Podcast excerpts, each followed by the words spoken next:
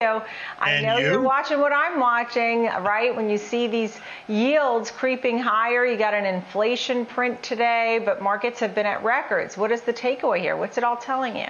So listen, there are records, but today clearly we saw what happened, right? Markets are weaker other than the Dow, which is kind of flat at the moment, but the other three indexes are under a little bit of pressure. And this is part of the conversation that, you know, we've been having over time is that what rate, what 10-year rate is going to cause some repricing in the markets and at what pace does it happen? Does it shoot up? Because then you're going to re- get a reaction that's much more severe.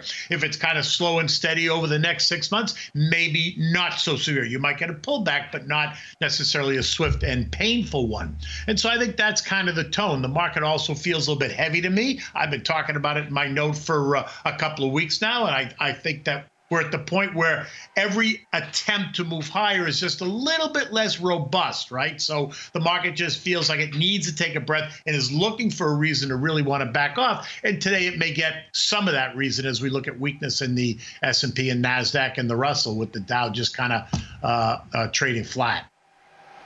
Right. So you say we're taking a, a, you know a pause, not a collapse. Even though right second day that we're seeing the S&P selling off.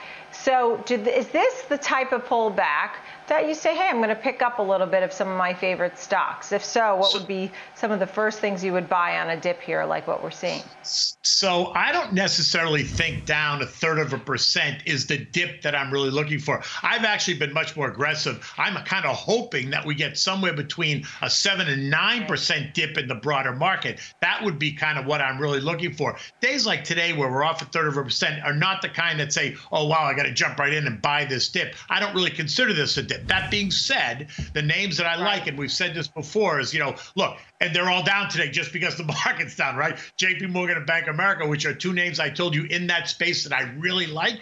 Both of those names have broken out. They look like they want to move higher. Rising yields will certainly be good for them. An improving economy will be good for them. And the, as a long-term investor, those are all those are names that I own. Those are names that I like. And on a bigger pullback, those are names that I will add to. I like the XLF. I agree well, with you, by you the way. Yeah. Right. I agree with you, by the way. I mean, I, I shouldn't have even called it a dip because, I mean, yeah. you know, a third of a percent is nothing.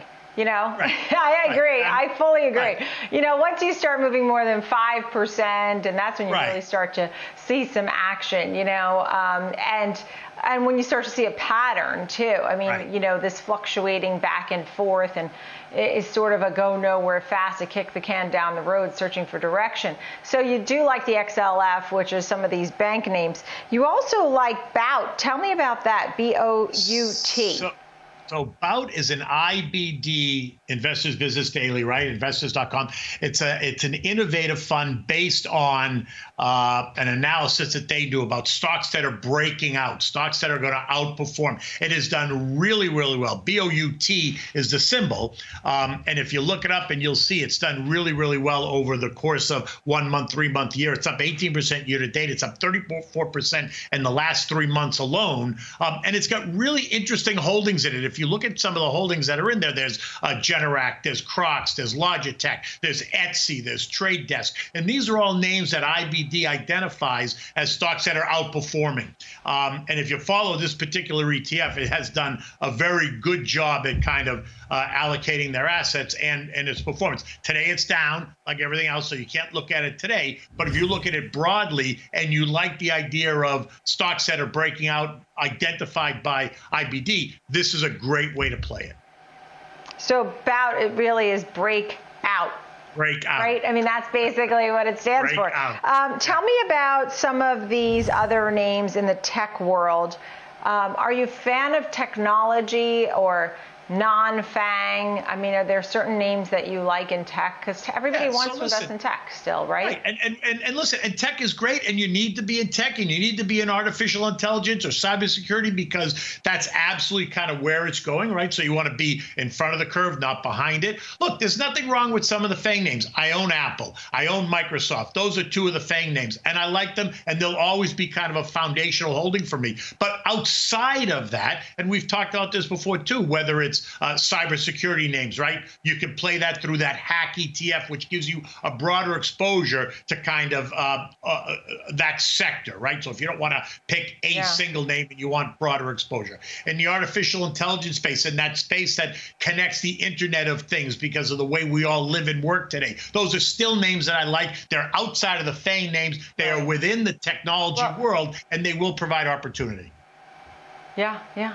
Good stuff there. Also, what's your thought on Bitcoin? Because uh, today, Anthony Scaramucci, who I know, I'm sure you know him, yeah. of Skybridge, um, and all the money that he, first of all, he said, be cautious. He put all the caveats on there, like be careful. Oh, but by the way, I have an enormous amount of money in Bitcoin and think it could go to 100,000 by the end of the year. Um, and so I did like that he said, be cautious. He was trying to be frank. And he also said, look, I have this money invested. I mean, that's it's public knowledge. So um, it's a 50,000 50 plus. What do you think? I mean, 100,000? He started a Skybridge fund, which now people can you can invest in it, right? A Skybridge uh, Bitcoin fund, uh, which I know that he's getting out there. Look, I was I was always anti-Bitcoin. You know, a couple of years ago, I didn't really believe in it. I didn't think it was going to catch on. But I have now done more work on it myself. I've learned more about it. I'm paying attention to what's happening in the world with it. Certainly, it's getting a lot of adoption. I think last week when Bank of New York, the oldest bank in this country, came out and said that they were going to support the custody and the transfer and the holding of the asset, I think that was a real shot in the arm. And then you had Elon okay. Musk, you know, talk about you know investing 1.5 billion. Who's going to be next? So Jeff you're Bezos. A believer. Yeah, absolutely. And I. you're I a believer to, that it's something. It's I'm something. What about Visa something. and American Express? And I like Visa and American Express because that's kind of the recovery story, right? American Express has already broken out, and now it looks like it wants to move higher. Today it's not because the market's weaker. And Visa appears to be setting itself up. Visa has to trade up and through 220 before I'm completely convinced, but I'm going to keep my eyes on it because that's the level where once it hits 220, if it breaks out, that would be the opportunity. If you want to try to jump in beforehand and try to ride that wave, go ahead, but I'm waiting for that pattern to complete before I jump in.